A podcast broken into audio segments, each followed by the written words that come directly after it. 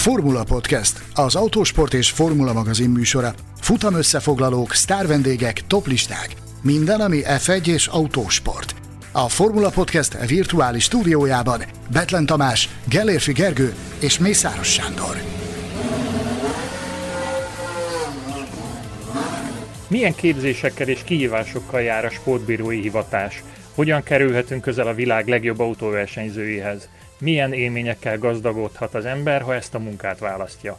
Üdvözlünk minden autósport szurkolót a Formula Podcast második évadának 49. adását hallhatjátok.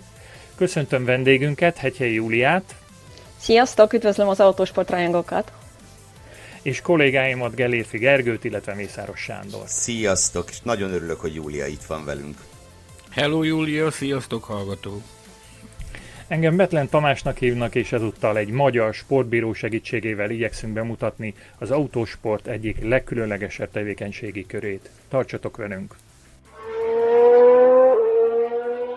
Az egyeztető megbeszéléseken egy nagyon különleges leírásra hívta fel a figyelmemet Júlia, Nevezetesen, hogy a Formula Podcast csoportban az egyik fotóhoz azt írta magáról, hogy én is ott vagyok, én vagyok az a narancssárga paca a Mick Schumacher autója mellett.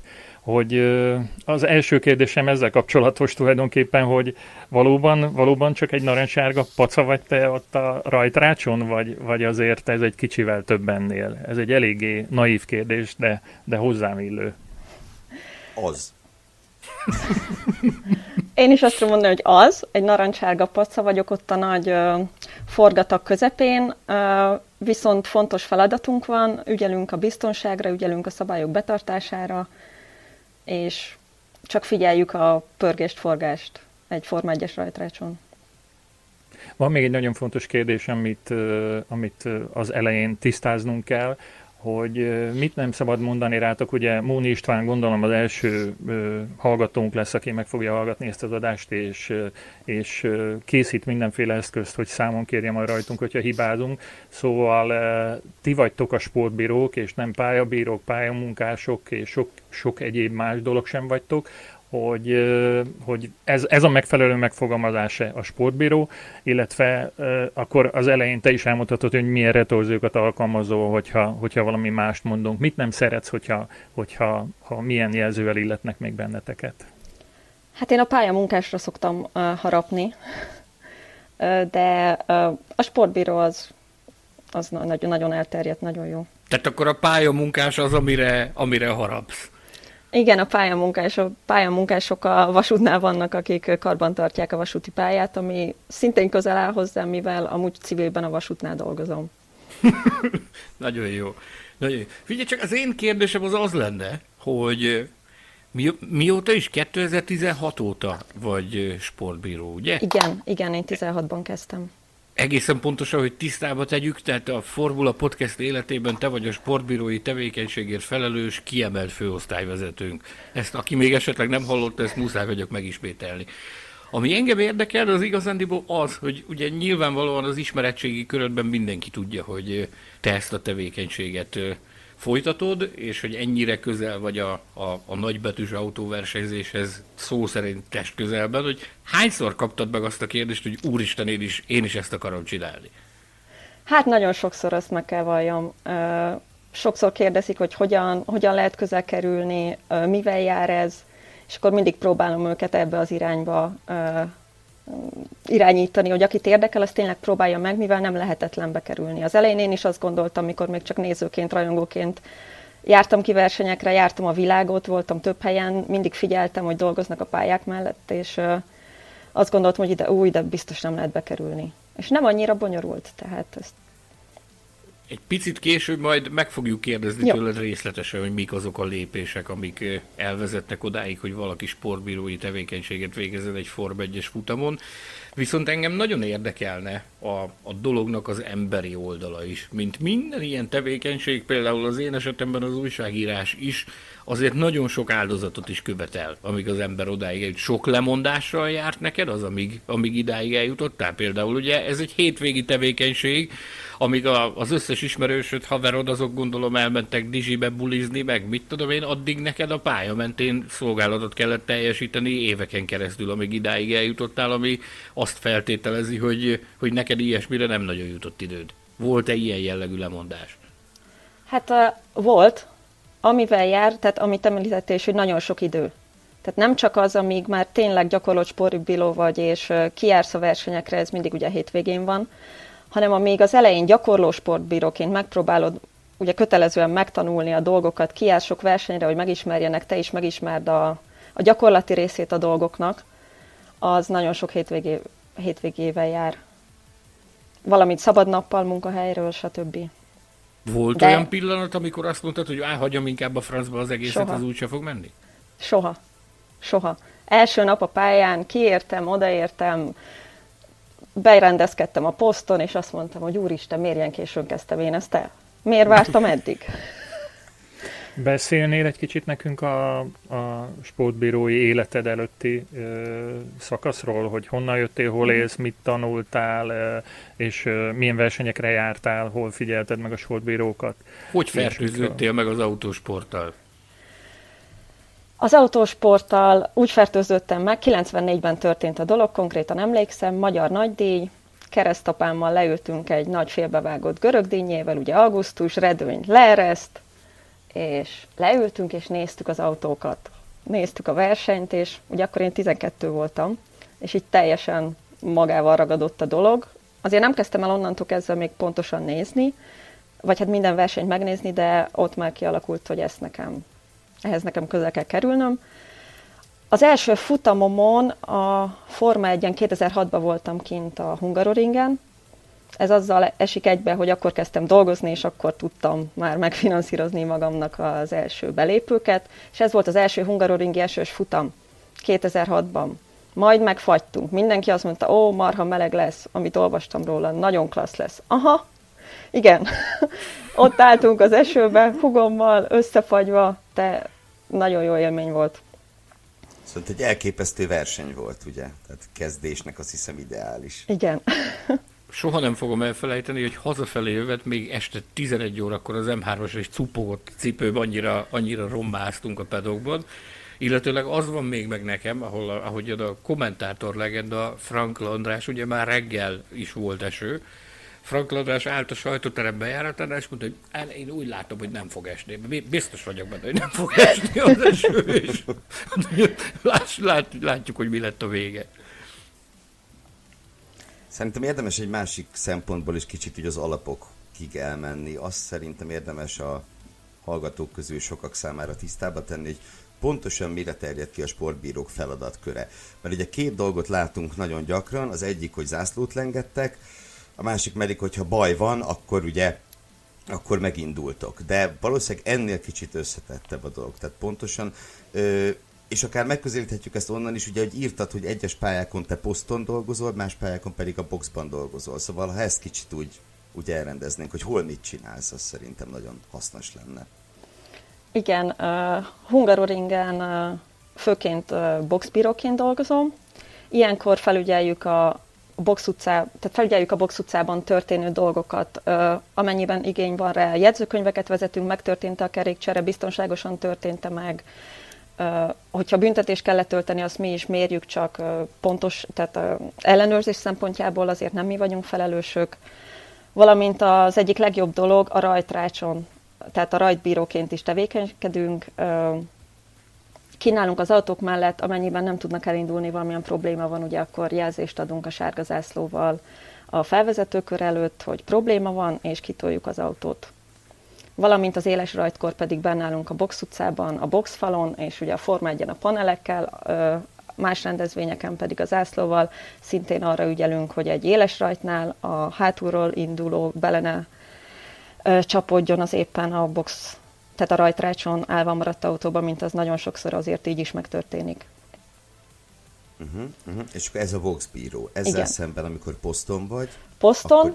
uh-huh. amikor poszton vagyok, akkor pedig én zászlósbíróként tevékenykedek, tehát én nem futok be a pályára, nem szedek össze alkatrészt normál esetben, hanem zászlójelzésekkel informálom a versenyzőket, és kommunikálok velük igazából információkat adok a pálya állapotáról, várja őket veszély a következő szektorban, mire kell felkészülni, csúszós a pálya, esetleg bírók dolgoznak, mentés zajlik, stb. És ilyenkor az összes zászlót kezeled úgymond, vagy ez ki van osztva köztetek, hogy melyik zászló kié? Ez ki van osztva. Nagyobb rendezvényeken kettő, illetve három, tehát például Forma 1 három bíró, zászlós bíró tartózkodik a, a posztokon. Egyikünk az érkező autókat figyeli, ők, tehát az érkező autókat figyelőknél van a kék zászló, figyelünk arra, tehát jelzést adunk arra, hogyha a verseny alatt lekörözésre kerül sor, ugye, hogy engedje el a gyorsabb autót, edzés esetén, szabad edzés esetén pedig, ha az egyik már gyors körö van, akkor jelzünk a lassabban közlekedőnek, hogy állj félre, ne zavard meg a többit, tehát a, a többi versenyzőt, így is természetesen többször megtörténik. A zászló, tehát a kék zászlós bíró kezeli még a zöldet, és a fehéret, ugye a fehér zászló azt jelenti, hogy lassabban közlekedő jármű, esetleg mentőjármű várható a következő szektorban, figyelj oda, a zöld pedig azt, hogy szabad a pálya. Ezt egy baleset után szoktuk bemutatni, hogy a következő szektor már szabad lehet folgázon menni. A másik bíró a sárga zászlós bíró, aki az a saját szektor és a következő szektor közötti pályarészt figyeli, mert minden pályarészt figyelnünk kell folyamatosan, hogy tudjunk rögtön jelenteni. Amennyiben ott baleset történik, akkor használjuk az egy vagy a kettő sárga zászlót a baleset nagyságától és az elhelyezkedésétől függően, valamint ugye a piros zászló, ami ami általában a posztvezetőnél van, ezt csak utasításra rakhatjuk be, ezt megszakításkor használjuk, valamint a csikos zászló, ami megváltozott pálya tapadási problémákat jelent, lehet ez eső, vagy egy alkatrész a pályán, tehát akármi, ami, ami nem emberi veszély, ezeket mhm. használjuk. Valamint, Bocs, bocs. Valamint vannak még a beavatkozó kollégák, ők azok, akiket sokszor sportbíróként azonosítanak, akik egy adott esemény, tehát egy baleset esetén bemennek, segítenek, mentenek, tüzet oltanak. Nagyon fontos, hogy ezt csak utasításra teszik. Tehát senki nem rohangál be a pályára egy autóverseny alatt, mert éppen történt egy baleset, hanem az ászlós bíró, tehát a rádiós bíró lejelenti, és utána kapjuk az utasítást a versenyirányítástól, hogy na most van egy szabad uh, luk, úgy mondjuk, akkor ott szabad uh, befutni, menteni, miközben ugye a zászlós bírók dupla sárgával levédik a, az adott szakaszt. De akkor ezek a beavatkozó személyek is sportbírók? Igen, de? ők is sportbírók. Jó, jó oké. Azt Igen. hiszem, akkor ezt már értem. És egy, egy posztra hány ember szokott fölférni? Mert változó, ugye van, hogy kevesebben versenytípustól függ ez esetleg? Vagy kevesebben, vagy, vagy maximális létszámban vagytok, gondolom a Forma 1 a csúcs. A Forma 1 a csúcs, az a maximum létszám. A... Mennyi a maximum? Hát ez Moni Pisti kollégám nagyon pontosan elmondta egy korábbi podcast adás alkalmával. Én úgy tudom, 230 körül vagyunk. Ö, egy Én úgy értettem a kérdést, hogy a, mondjuk a, nem tudom, a négyes poszton, vagy az ja. ötös poszton van uh-huh. egy kis ö, Bódé? Hát, Mondd ki. ezt, Poszt, ezt a szót kerülgettem a bódét, igen, de, de minek nevezitek? Tényleg, hogy hívjátok? Poszt? Az a poszt. Az maga a poszt. Igen, az a Igen. poszt. De ez, aki még nem látott ilyet, létezhet? Olyan ember, aki még nem látott ilyet? Ez igazából úgy néz ki, mint egy, mint egy vadász lesz, Egy ilyen kis emelvény, igen, ahonnan jól láthatóan tudjuk mutatni az ászlókat. Szóval egy ilyen poszton hányan vagytok maximum, hányan fértek el ott, vagy hányan kell, hogy legyetek ott? Hát Forma három, illetve négy, itt az ászlós bírók vannak, ugye a poszt elhelyezkedésétől függően, és beavatkozók pedig a környéken kettesével vannak mindig, ugye náluk van tűzoltókészülék is, 2, 4, 6, attól függően, hogy melyik kanyar. Ugye az egyes kanyarban nagyon sokan vannak, olyan helyeken, ahol kevésbé várható nagy baleset, ott kevesebben vannak a beavatkozó kollégák. Szóval a beavatkozók azok nem a, nem a poszt. Tehát a poszt személyzetéhez tartoznak, de tartoznak. ők nem a kis uh, emelvényen állnak, hanem a pálya fontos pontjain, ami előre meg van határozva. Az előző kérdésre visszatérve pedig uh, Pályahasznosításokon, nyílt napokon egy, illetve két ember ö, tartózkodik a poszton, ö, nagy versenyeken pedig ugye az az elvárás, tehát meg is van az elvárás, hogy hol ö, hány embernek kell tartózkodnia. Maradjunk már még ennél a vadászlás-szerű posztnál. Tudom, hogy nincs nálatok puska, de hogy... Honnan tudod? Honnan tudod? Hogy, igen, hogy hogy lehet ártalmatlanítani az esetlegesen beszaladó e, alkalmatlankodókat. Szóval, hogy azért e, nekem nem mindig az jut az eszembe, hogy e, nem tudom, reggel 8-tól délután 5-ig azért olyan nagy évezet ott üldögélni ezen a poszton. Látszik is, hogy a, a, a széltől, a naptól, a esőtől, a sok minden mástól elég gyakran eh, hogyan próbálják védeni magukat a, a sportbírók, körbe vannak tekerve ezek a posztok. Eh, nem tudom, ez, ez mennyire szokásos itt, itt Magyarországon, de külföldön mondjuk Brunóba teljesen körbe szokták tekerni, hogyha olyan, olyan a rossz idő. Szóval azért én nem mindig vágyom oda, hogy, hogy vannak azért kellemetlen kellemetlenebb időszakok is, vagy, vagy állandóan a ragyogást, meg a dicsőséget, Tamás, ne, meg a dicsfényt ne érzitek? haragudj már, hogy leoltalak. Hát nem véletlenül nevezzük őket, meg tituláljuk őket minden egyes alkalommal az autosport hőseinek. Ők azok, akik nélkül nincs autóverseny. Tehát ők ilyen áldozatot vállalnak. Ezt kérek, hogy legyél tisztában ezzel itt, mint poronmester, hogy ők, ők igazi hősök. És ez nem vicc. Jó, akkor a Júlia válasza pedig a következő. Természetesen mindig fényes csillogás minden. Vannak hullámvölgyek, amikor az ember gondolja, hogy na, már megint esik az eső. Na, már most 42 fok van a poszton, mert pont oda süt a nap. De ezen átlendül az ember, és látja, látja az érkező autókat, látja, hogy elhajtanak mellette akár világsztárok, akár akármilyen rendezvényen, tehát az autók hangja, hallod a fékcsikorgást, hallod, ahogy a műanyag alkatrészek egymáshoz dörzsölődnek szuper. Azt, mondom Azt tudom mondani. Egy, mondjuk egy Forma 1-es hétvégén, hogy, hogy néz ki egy napod, vagy milyen hosszú egy műszak, amit végig kell csinálni? Tehát Forma 1-es hétvégén ugye mindig mi vagyunk az elsők, akik az elsők között, akik kiérnek a pályára.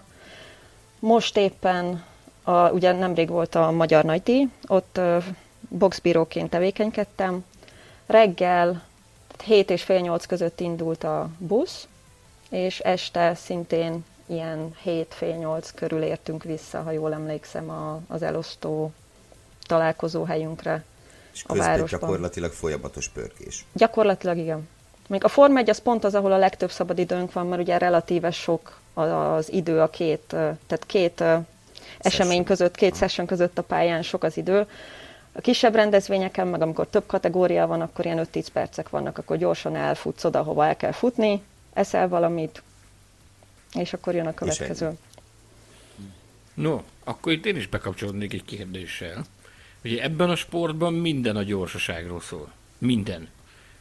Én mindig élvezettel hallgatom, amikor technikai igazgatónk Jánvári Zsolti például arról beszél, hogy a kerékcserénél ott, ott mennyire kellett összpontosítani, mennyire kellett gyorsnak lenni, mennyire kellett koncentráltak lenni, és mindig nagy élvezettel szemlélem, amikor pályaszélén vagyok, általában szombati, szombat délelőtti szabadezéseken, hogy milyen elképesztő gyors, történik valami, és az a, tényleg egy szempillantás alatt már lengenek az ászló.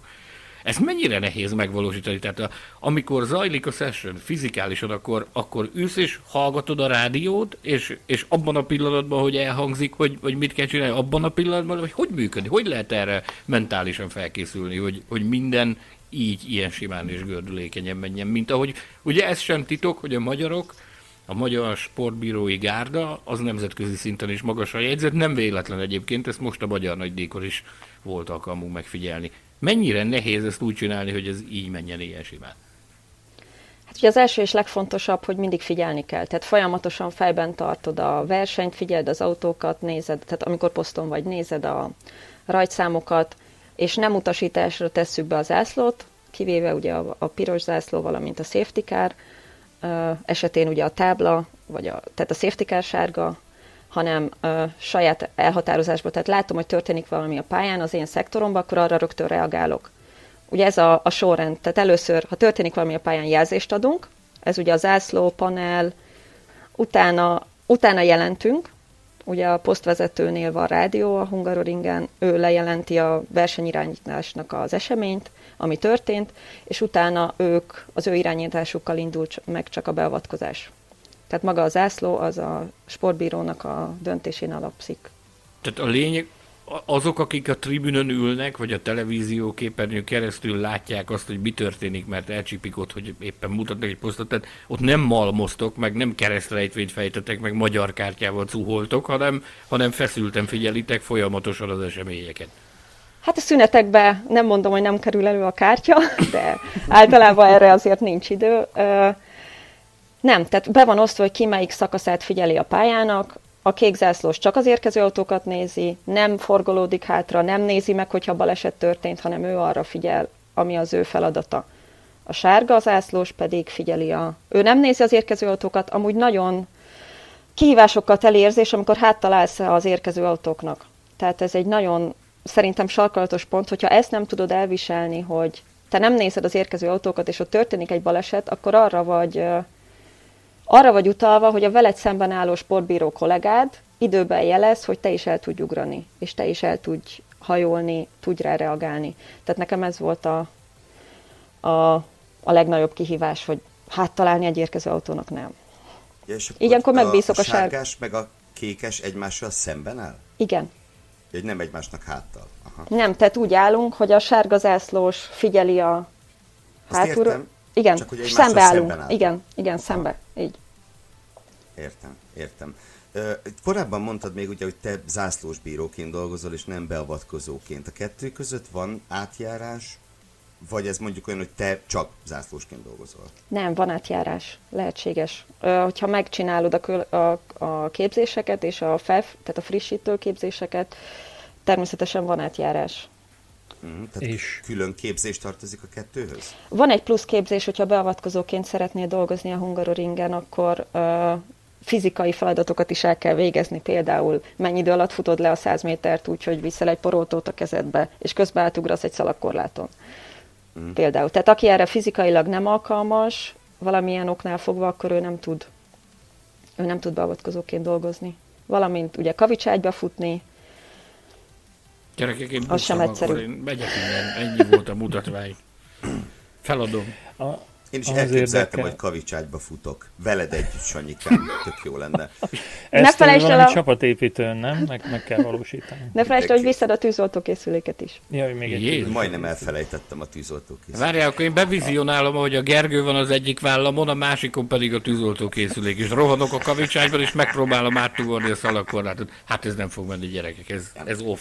De mondja Tamás. Közben... Az a kérdés szorult belém, bocsánat, hogy, hogy mennyire ragaszkodnak a, a egyes posztokhoz a sportbírók, mert tudom, hogy ragaszkodnak néhányan, vagy, vagy mindenki? Hogy van ez? Tehát melyik a te állandó vagy kedvenc posztod? Hát ugye a Hungaroringen a boxban vagyok, tehát Hungaroringen nincs kedvenc posztom, ott párszor voltam vendég, vendégmunkásként, vendégsportbíróként jelen. De ugye megvannak a fix posztvezetők, ez azért is fontos, mert ugye ők ismerik a szektor, tudják, hogy mi szokott ott történni, hova szoktak beesni az autók, mire kell figyelni. Tehát jó, hogyha gyakorlott ember ugyanott van, és ha van egy bejáratott csapat, akkor azon, ugye a nyerő csapaton ne változtas, viszont van esély bekerülni, tehát hogyha ez nincs kőbevésve, vagy sehova, tehát hogy nem lehet átjárni a beavatkozók és a zászlósbírók között, mivel igazából ez egy csapat. Tehát egy képzés, egy csapat. Ha már a csapatot, említe, csapatot említed, nekem mindig annyira tetszett így kívülállóként, hogy milyen, milyen erős összetartása van a sportbíróknak, akár nem csak egy pályán belül, hanem így a nemzetközi sportbírók közösségen belül is. A, ez ugye különösen a közösségi médiában nagyon látványos mostanában, amikor valami akár pozitív, akár negatív dolog történik, akkor ott sorra megjelennek az Orange Army hashtagek és, és minden egyéb. És szóval egy kívülállóként ez egy nagyon nagy szépsége ennek a szakmának, vagy hivatásnak, akárhogy is mondjuk. Igen, ez egy nagyon klassz dolog, ezt tervben is volt, hogy megemlítem, hogy igazából ez egy nagy család, és akkor is, hogyha először találkozol mondjuk egy nem tudom, egy angol, beavat, egy angol bíróval egy uh, valamilyen, akármilyen rendezvényen, akkor rögtön úgy kezeljük egymást, hogy jó, hello, szia, mi a helyzet, és segítünk egymásnak, és, és nincs az, hogy te most honnan jöttél, vagy mit csinálsz. Ott egy család, és ha ott kérdezel valamit, mert mondjuk a helyi dolgokat, helyi dolgok után érdeklődsz, vagy tényleg hova menjünk kajálni, akkor, akkor azt mondja, jó, persze, persze, menjünk együtt, akkor rögtön. Tehát így, ez egy nagy család. És mi kell ahhoz, hogy valaki, akkor én teszem fel ezt a régen, régen tervezett és fontolgatott kérdést, mi kell ahhoz, hogy valaki bekerüljön ebbe a nagy családba. Szóval onnantól, hogy a 2006-os Magyar Nagydíjat megnézted, onnantól kezdve mi történt veled odáig, hogy egy paca lettél a, a 2021-es Magyar Nagydíj rajtrácsán? Hát ez nálam nagyon érdekes sztori volt. Ugye ezt én gondoltam, illetve tudtam, hogy ez nagyon sok idő. És amíg az életem nem úgy alakult, hogy én erre több hétvégét egymás után rá tudjak szánni, addig, addig úgy nem is néztem komolyan utána, és csak utaz, tehát rajongóként utaztam a versenyekre, és Monzában egyszer egy péntek esti napon, 2015-ben nézegettem a kirakott ugye ilyen ö, vásárolható cuccokat, és magyar ö, hangot hallok. Narancsága pólóban voltak. Mondom, hát ezek meg kik. Oda mentünk, beszélgettünk, és kiderült, hogy Hungaroringen sportbírók, és ö, akkor tőlük érdeklődtem, hogy ezt hogyan kell, hogyan lehet jelentkezni, és következő évben, januárban megcsináltam a, a képzést, és ez egy hat alkalmas képzés, két hétvége, két teljes hétvége, egy előtte egy elbeszélgetés, és utána pedig a vizsga.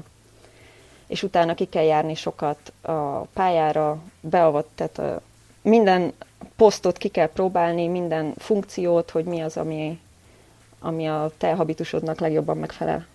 És akkor ezeket ilyen nyílt napokon, pályanapokon, ilyen eseményeken is igen, tehát azt tudni, hogy... gyakorlatot szerezni. Igen, azt tudni, hogy nem csak a nagy rendezvények vannak, például a Hungaroringen. Ugye én azért beszélek a Hungaroringről, mert oda járok sokat, de ugye vannak más versenypályák is Magyarországon.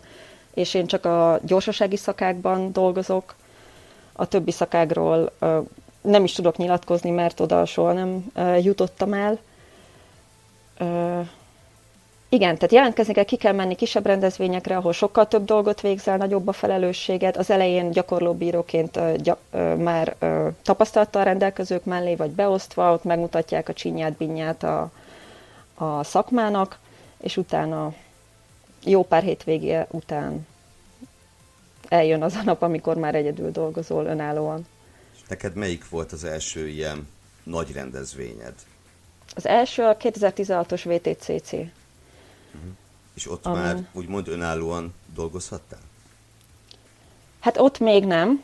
Tehát ott az volt az első, nagy rende, az volt az első rendezvényem a Box utcában, előtte uh-huh. poszton voltam, és ott kirendeltek, vagy engem kirendeltek egy gyakorlott sportbíró mellé, aki, aki elmesélte pontosan, hogy mi hogyan történik. Na, ugye az egy dolog, hogy megtanulod a képzésen. De amikor ott vagy, és közben jönnek, mennek az autók, erre figyelsz, arra figyelsz, figyeld, hogy gurult elkerék, megírod a jegyzőkönyvet, tehát ez annyira sok információ és élmény egyszerre, hogy ezt, ezt át kell élni, ezt meg kell tapasztalni, és utána, utána tudod kezelni azt, amit már igazából megtanultál. És egy nap, tehát ott három napon keresztül be voltam osztva az, a, a profi mellé, és ő, és ő megtanította és ugye gyakorlati aztán, részre. ahogy azt írtad itt nekünk, vagy ahogy arról beszélgettünk a felvétel előtt, azóta rengeteg helyre eljutottál. Abu Dhabi, Le Mans, Ausztrália. Hogy működik ez az egész? Alapvetően ezeket a lehetőségeket te keresed magadnak, vagy nem csak te, hanem bárki a sportíró ezeket magának keresi, vagy vannak megkeresések is, hogy lehetne jönni? Hát ez változó. Főként saját indítatásból indultam el én eddig, mivel a másik hobbim az az utazás, és ezt én így gondoltam, hogy összekötöm. Tehát például Ausztráliába úgy jutottam el, semmi kontaktom még nem volt arra, arra felé. Írtam egy e-mailt a szervezőknek, hogy magyar sportbíró vagyok, itt van a licenszem, és szeretnék dolgozni a nagydíjon, és azt mondták, hogy jó, gyere. Ezen jól meglepődtem, akkor ugye engedélyt kell erre kérnem a szövetségtől, ők ezt igazolták, hogy sportbíró vagyok, és kimehetek, és így az ottaniak pedig fogadtak, és rögtön beosztottak az első kanyarba a rajt után, mint, mint zászlósbíró. Itt jön az én fontos kérdésem, hogy, hogy gondolom nyugaton jobban megfizetik a sportbírókat, mint itthon, vagy egyáltalán hogy fizetik meg? Beszéljünk egy kicsit a pénzről. Mindig csak az a... Mindig a mocskos anyagiak. Hát igen, a világ nagy részén ez egy önkéntes tevékenység. Tehát tudom, hát hogy Ausztráliában nem. önkéntes, Angliában önkéntes, Le Mansban önkéntes, és annyira önkéntes, hogy önköltséges. Az tehát te oda, is. az utazás is, tehát te oda kimész, kirepülsz, kiautózol, van, ahol uh, adnak szállást, van, ahol nem adnak szállást, van, ahol adnak ellátást, tehát étkezést, valahol nem, valahol kapsz ajándék dolgokat, valahol nem. Magyarországon és Ausztriában nem önkéntes a, a bíroskodás. Julián, Ausztrália az nagy szerelem, ugye?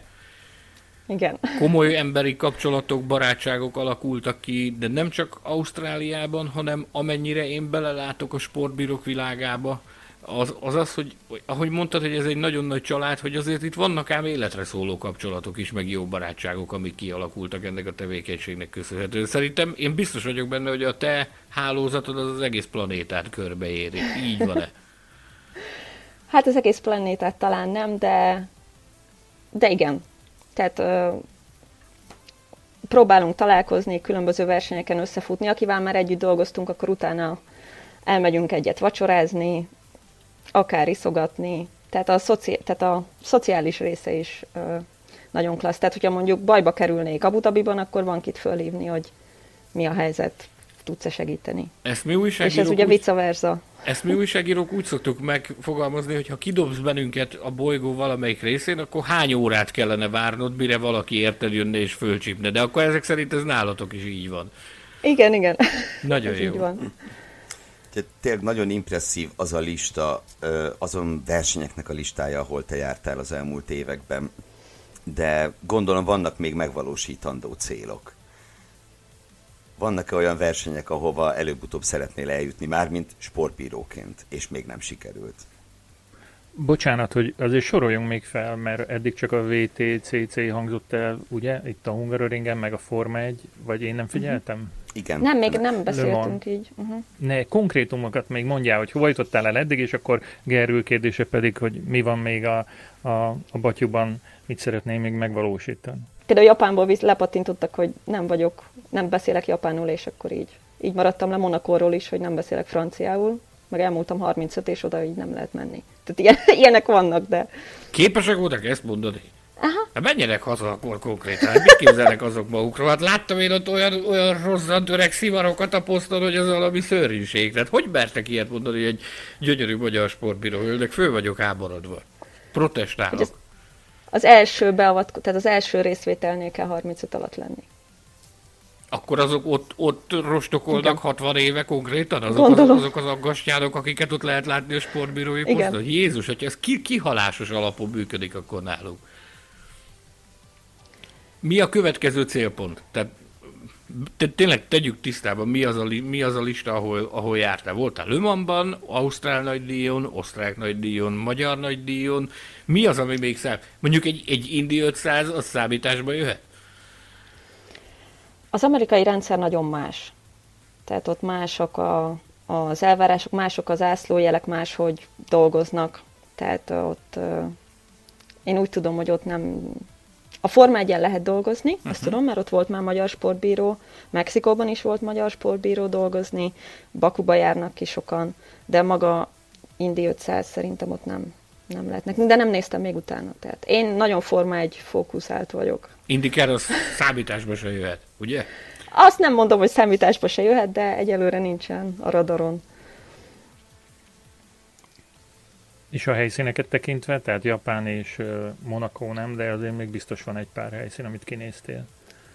Hát kinéztem a Austin-t, majd meglátjuk, hogy összejön-e. Valamint, ha lenne verseny Miami-ban, ott csak a, a feeling miatt. ott azért szívesen dolgoznék. Igazából mondhatom, hogy majdnem minden pályán dolgoznék szívesen egyszer megnézni, hogy hogy dolgoznak ott az emberek, milyen emberek vannak ott, nagy álmom a Monza, továbbra is. Ugye említett okok miatt. Nem tudom. Milyen eseteket láttál egészen közelről? Valami érdekességet mesélj nekünk, légy szíves. Valami bulvárosat, valami, valami színeset, valami különlegeset. Akár a pályaszélén, akár a box utcában találkoztál-e olyan dologgal, amivel a nézőtéren vagy a tévéképernyők nem feltétlenül fut össze az ember. Hát pont tegnap történt, ugye most hétfő van, tegnap jöttem haza a MotoGP-ről Ausztriából, és nem Forma 1, de nagyon nagy esemény történt a pályán. Volt egy óriási baleset, tűzzel, mindennel, amit ugye én sárgáztam le, mert az én szektoromban történt. És így akkor így azért végigfut az emberen a gondolat, hogy azt a mindenit most ez komoly. Amikor látsz egy tűzgolyót csúszni az aszfalton, és folyik ki belőle az üzemanyag, és ugye az is meggyullad, és látod, hogy a kollégáid már futnak be két oldalról. Ez, ez azért sokkoló volt. Mennyire de, de helytálltunk. Az embert? Egy ilyen eset. Tehát mondjuk, mondjuk ezt, ezt megtörtént, letudtad, lezászlóztad, vége volt a versenynek, este hazamentél, akkor úgy, úgy, úgy lefut előtted 1500-szor ugyanaz a, ugyanaz a jelenet sor, hogy mi történt? Lefut, sőt, ilyenkor ugye keressük a, a videókat róla, a képeket róla, ugye, amit a média utána meg lehet, tehát amit meg lehet találni, és így utána gondol bele igazából az ember, hogy hú, ez mi is volt. Ugye most többen voltunk kint magyarok megint, és magyar sportbírók is oltották ezt a tüzet, akik elsőként futottak be oldalról. Tehát ez most így éppen ez a, mindig a legutolsó, a, ami a legnagyobb nyomot hagy szerintem.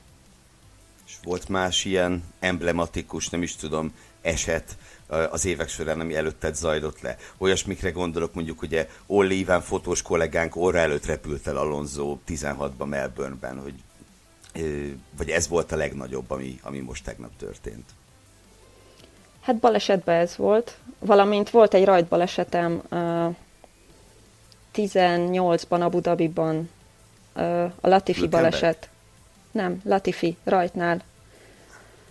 Én rajtoltattam, és ugye elindult, és megállt, tehát nem, nem tudott elrajtolni, akkor ugye nyomtam a sárgát, és abban a pillanatban volt a crash. Az a hang, amikor két méterre tőled, nem tudom ott már mennyire gyorsul föl egy autó, mondjuk az utolsó előtti rajtsorból, tehát az valami az valami brutális ez volt. F2-es, ez F2-es incidens volt, csak, csak igen. a tisztállátás miatt, mert ez nem hangzott el. Tehát, hogy ez egy F2-es baleset. Igen. Ott azért már brutális a tempó, meg brutális az erőhatás. És ugye utána ilyenkor jön az, hogy utána vizsgálták, hogy időbe mente a sárga, vagy nem.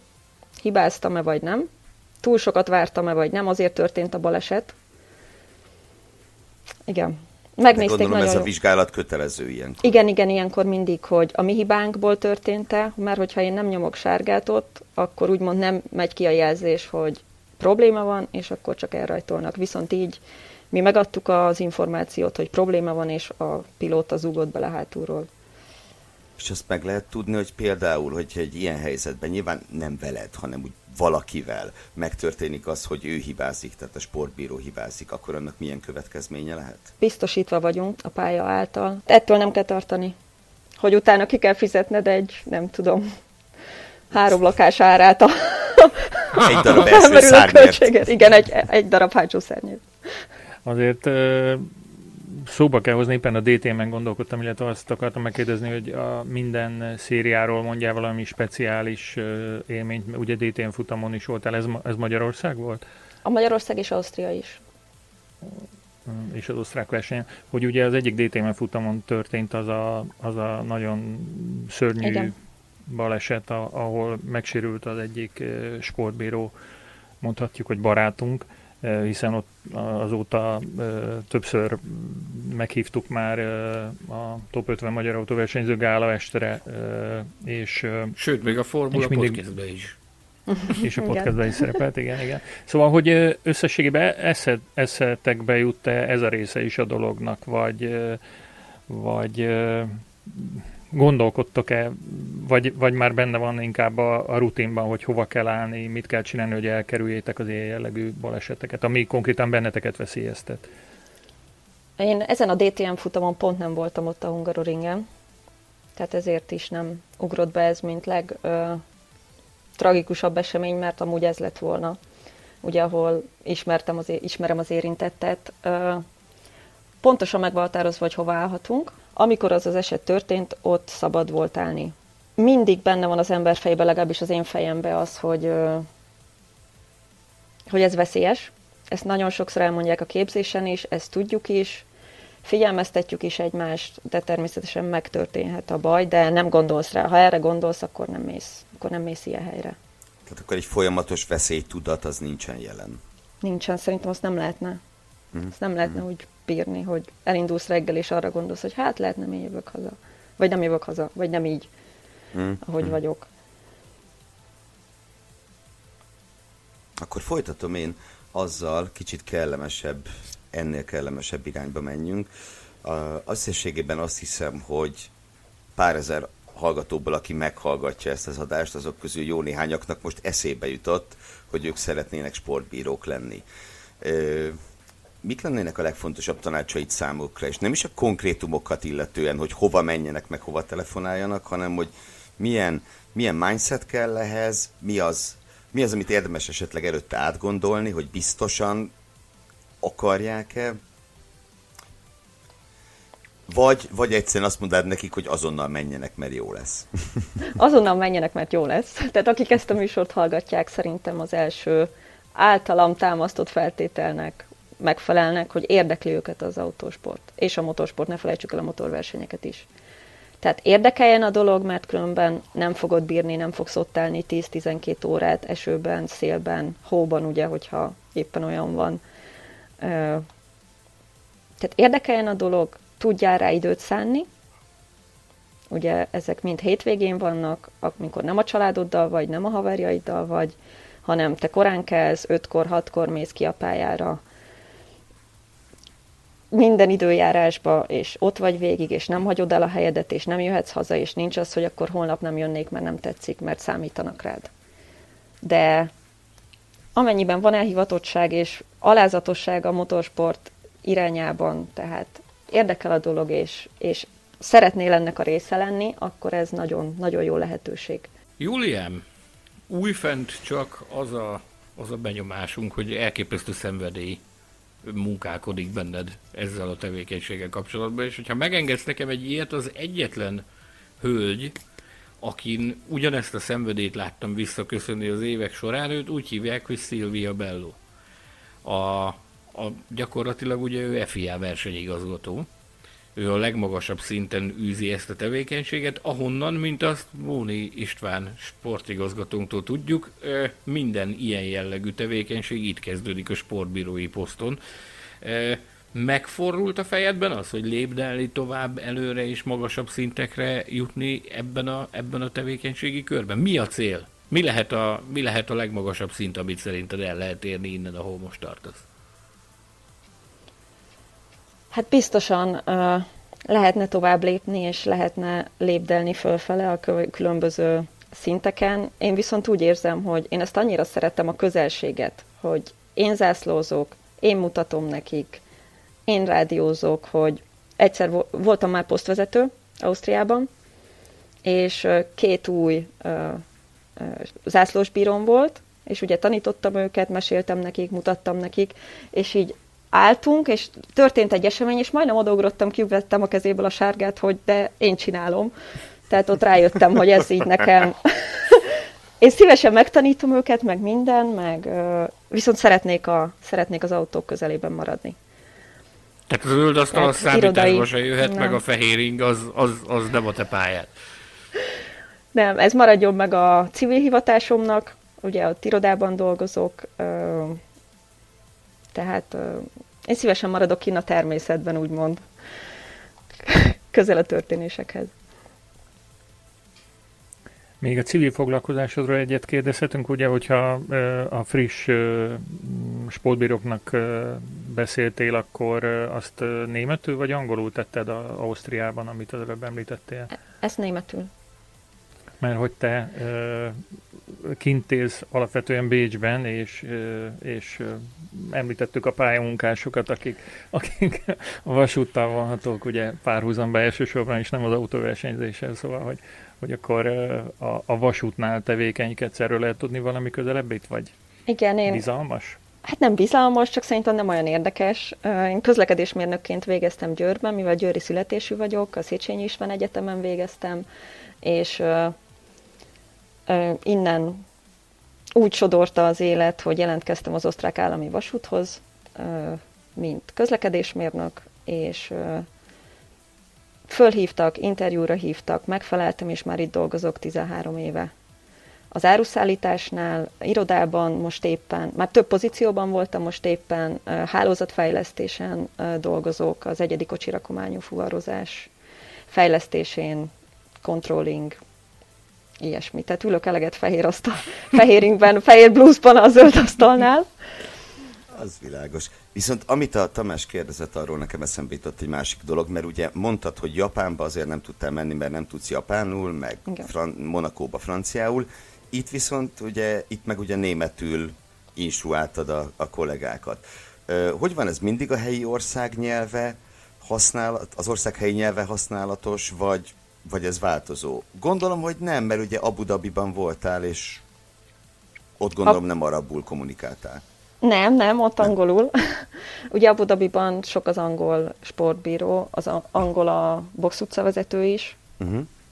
és ott angol a hivatalos nyelv, tehát ott meghatározták, hogy úgy tudom, de ugye én ott nem voltam jelen.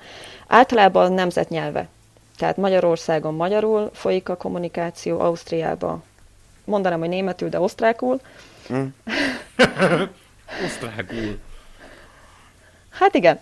A... Hát azért az a német, nem az a német, ez biztos. Le Mansban franciául, viszont uh, tudnak angolul, és az a megállapodás, hogy amikor mi kerülünk sorra, a magyar csoport, a mi posztunkon, akkor beszólunk a rádióba, hogy a 33-as poszt mostantól angolul beszél. English, please. És akkor a fontos információkat elmondják angolul is, viszont a nemzetközi, tehát a színeket azt megtanultuk az adott nyelven, több kollégám sokkal többet tud, mint én franciául is, viszont a safety kárt, meg a piros zászlót azt értjük. Hm. Ha meg fontosabb dolgot mondanak, akkor ezt elmondják. Hogy van a piros zászló? Rúzs?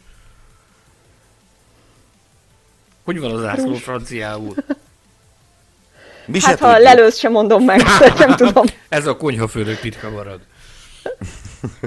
Én felfedeztem egy párhuzamot Júlia és a, és a mi podcast készítői munkánk között, nevezetesen, hogy én, és ezzel is nyitottam, amikor előzetesen néhány dolgot egyeztettünk, hogy én most látom így képernyőn először az ő arcát, mert hogy a, amikor a pályaszéli képeket nézegettem, akkor mindig napszemüveg, baseball sapka. A baseball sapka az egyszerűen az, az kötelező kellék, most, most nincs rajtad.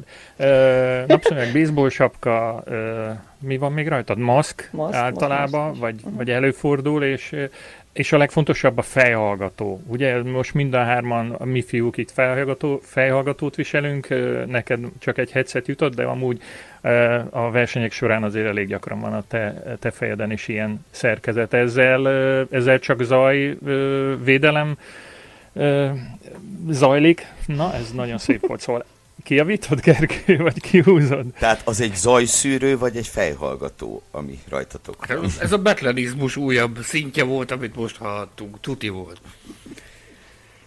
Ezen keresztül szóval? kommunikálunk. Ugye elég hangosak az autók, most már nem annyira, de azért annyira hangosak, hogy felhallgató nélkül nem értjük az utasításokat és az információkat, amit, a, amit kapunk. Tehát igen, ez, ez kommunikációs. a box Ez mindenhol. Ugye ez a box utcán?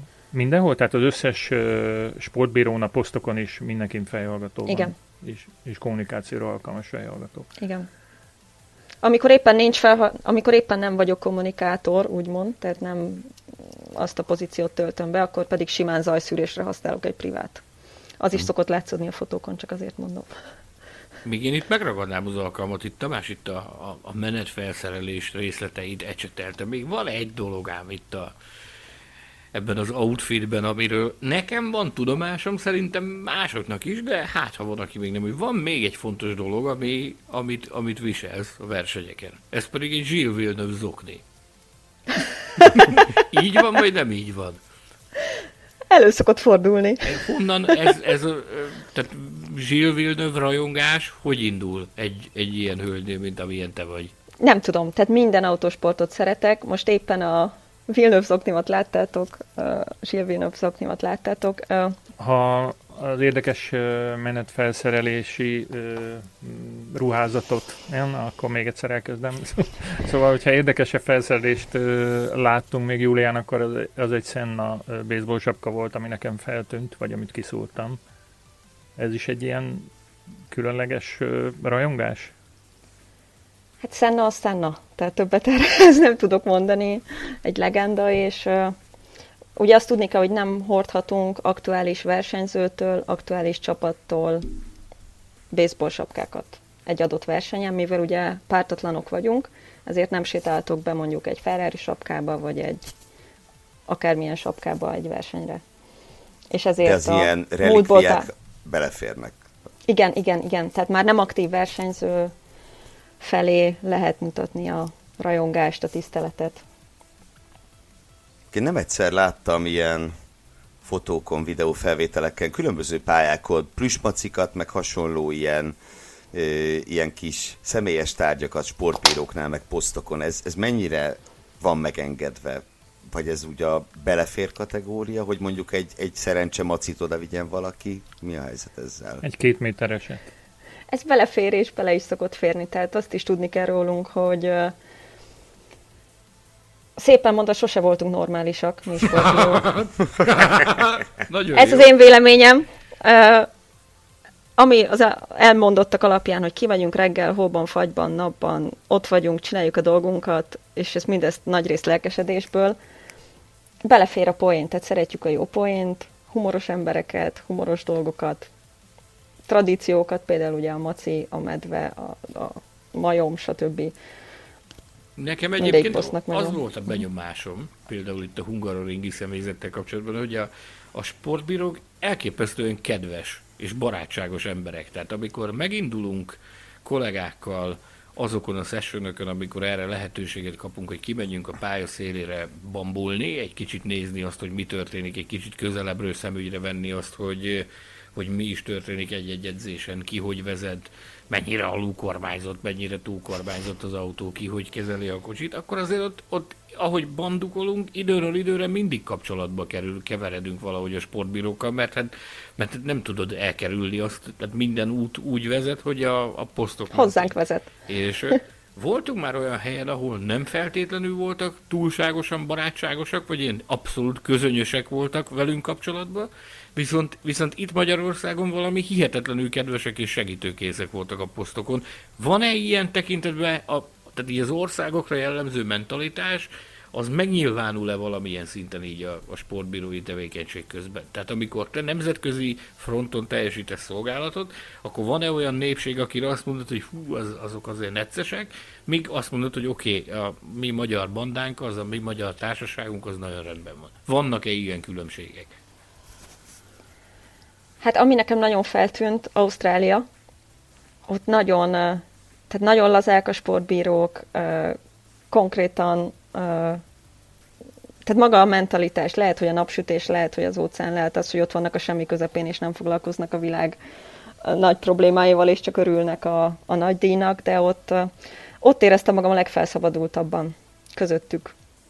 Tehát lehet azért, mert első futam, és mindenki várja, és mindenki mindenki még happy, ugye senki sem vezet, senki sincs hátul a ranglistán, és nagyon közvetlenek voltak, és nagyon jó fejek. Annak a versenynek egyébként is Melbourne-nek olyan a hangulata, hogy, hogy ez tényleg ilyen, nem lehet semmi máshoz hasonlítani, egy abszolút fiesta hangulatú esemény, ahol, ahol nyilvánvalóan ehhez hozzátartozik az is, hogy átutazod a világot és ott összetalálkozol azokkal az emberekkel, akikkel egyébként nagyon jól ismeritek egymást, meg lehet, hogy másfél óra autózással is találkozhatnátok, és most épp a világ másik végén vagytok együtt, ez ad egyfajta eufóriát.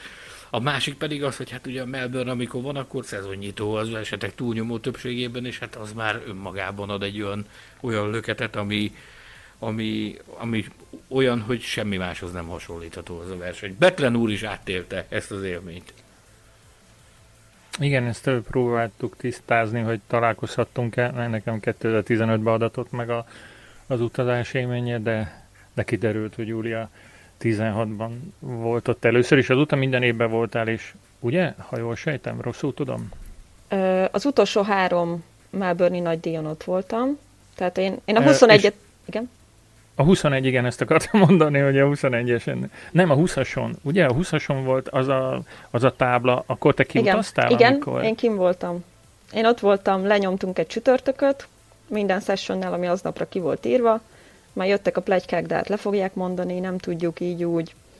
mi úgy voltunk vele, ha már ott vagyunk, akkor kimentünk reggel, fölvettük a kis elemózsia csomagunkat, kivittek minket a posztokra, és akkor vártunk, és vártunk, és nem történt semmi. És egyszer hmm. csak szóltak, hogy akkor jöjjünk vissza az eligazító helyre, és elmondták, hogy ez most le van mondva, csúnyán szólva.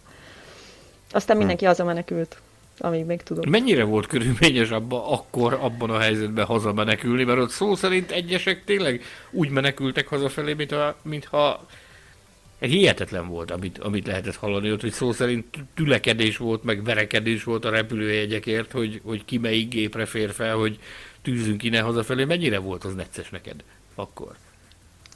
Nekem annyira nem volt necces, én ezt egy kicsit lazábban kezeltem, úgy voltam vele, hogy ha már itt vagyok, valami történik, akkor hát már itt vagyok, legalább itt voltam. És az itthoni ismerősök, barátok, család mondta, hogy ne, ne legyél már hülye, gyere haza, hát szárják le a reptereket. De mondtam, hogy nem akarok, hát itt olyan szép minden. Mondom, ne, de, de, és akkor ott maradsz, ott ragadsz, akkor ott nem tudom, mi lesz, mert... És akkor mondtam, hogy jó, és akkor én, ugye ez péntek reggel volt, én kedden jöttem haza és ha jól tudom, szerdán landoltam, és csütörtökön zárták le a reptereket itthon, vagy valahogy. Hát ez, ez egy tökéletes időzítés, hogy így, így, kell, így kell kimaxolni a, azt, ami ebben a sztoriban volt. Hát ha nem így teszek, akkor még most is ott ülök szerintem. Nagyon nehéz onnan hazajönni, nekem ez volt a tapasztalatom. Nagyon nehéz. Tehát annál nehezebb búcsú nincs, mint onnan, onnan elindulni ide hazafelé. Jézus, Atya Úristen, de még most is megborsódzik a hátamban, visszagondolok arra, hogy ott álltunk a reptéren, és és tudomásuk kellett venni, hogy ennyi volt az ausztráliai kiruccanás. Jó, de reméljük, hogy Júliának nem ennyi, hanem eljut még rengeteg más szép és, és nagyon híres helyre. És Ausztráliába is nagyon sokszor. Nagyon remélem én is, köszönöm. Júlia, a Magyar Nagydíj után e-mailek, üzenetek tömkelegét szoktuk kapni azzal kapcsolatban, hogy az emberek sportbíróvá szeretnének válni. Az utolsó szó jogán mit üzennél azoknak, akik ezzel a gondolattal kacérkodnak? Elmondtad már azt, hogy igen, jó, gyertek, csináljátok. Mondj nekik még valami pluszt, ami, ami megadja a spirituszt ahhoz, hogy akkor indulás megrohabozni a Magyar Nemzeti Autosport Szövetség székházát, azon belül is a Sportbírói Bizottságot, hogy minél hamarabb írjanak ki ilyen tanfolyamot, mert szeretnének jelentkezni. Azt üzenném azoknak, akik még gondolkoznak rajta, hogy csapjanak bele a lecsóba, és dolgozzunk együtt a következő Magyar Nagydíjon. Köszönjük, hogy ismét velünk tartottatok. Kérjük, ajánljátok a barátaitoknak, ismerőseiteknek, hogy ők is hallgassanak minket, kövessék podcastünket Spotify-on és a többi netes lejátszóföleten. És ők is legyenek sportbírók. Ezt is ajánljuk, igen. Csatlakozzatok a Formula Podcast Facebook csoporthoz, kérdezzetek tőlünk ott vagy e-mailen, a címünk podcastkukacformula.hu. Egyébként Júliát is megtaláljátok ott, és ugye nem is csak ott a csoportban, hanem még hol, milyen listán, Gergő, P betűvel kezdődik. Mire gondolsz? Hmm, a támogatóink listáján. Á, igen, arra gondoltam más, hogy ugye elindult múlt hónapban a Patreonon a mikrotámogatási rendszerünk, a weboldal címe, ahogy az le van írva, az létező összes leírásban, Youtube-on, Buzzsprouton, mindenhol www.patreon.com per Formula Podcast, és, és ugye ezen a felületen, akinek kedvében és módjában áll, és úgy gondolja, hogy megérdemeljük, az egy kisebb, vagy közepesebb, vagy nagyobb összeggel támogathatja a Formula Podcast előállítását és működését. Így tettek többek között az elmúlt hónapban Ort Noémi, Varga Csaba, Tóth Zsombor, Visi Ákos, Hegyei Júlia, egy másik Varga Csaba, Móni István és Bertalan Zoltán is. Nagyon köszönjük nekik, nektek mondhatom, illetve azoknak is, akik kisebb mikroadományokkal járultak hozzá a működésünkhöz. Úgyhogy, ha úgy érzitek, hogy megérdemeljük, akkor www.patreon.com per Formula Podcast címen megtaláltok minden további információt, meg szívesen válaszolunk is, ha van kérdés. Olvassátok közben a formula.hu-t, lapozgassátok a nyomtatott magazinunkat, nézitek tévéműsorainkat. Apropó, megjelent egy nyomtatott magazin. Ó, ki van a címlapon? okon, okon, és többen azt reklamálják, hogy a következő magazinban egy hosszabb írást jelentessünk meg róla, ezt majd megvitatjuk egy, egy majdani adásban, hogy megérdemli-e ezt a dicsőséget a fiatalember, de emellett kereshetitek a könyveinket, poszterénket és az egyéb csecsebecséinket a webáruházunkban is, ezt a formula.hu weboldalon belül találjátok. Végül, de nem utolsó sorban, sőt talán a legfontosabb szempontból szeressétek a motorsportokat és az autósportokat. Vendégünk Hegyei Júlia sportbíró, szerkesztő kollégáim Gelérfi Gergő és Mészáros Sándor, valamint Hilbert Péter kiemelt főtechnikus nevében most búcsúzunk, de ígérjük, hogy néhány nap múlva egy újabb adással jelentkezünk. Addig is kitartást kívánunk a Forma 1 nyári szünetében. Sziasztok! Hallgass meg korábbi műsorainkat, valamint iratkozz fel ránk Spotify, Google, Apple Podcast vagy más csatornáinkon. A linket megtalálod a leírásban, illetve a formula.hu weboldalon. Ha szeretnél hozzájárulni a műsor készítéséhez és fejlődéséhez, látogass el Patreon oldalunkra, amelynek címe www.patreon.com per Formula Podcast.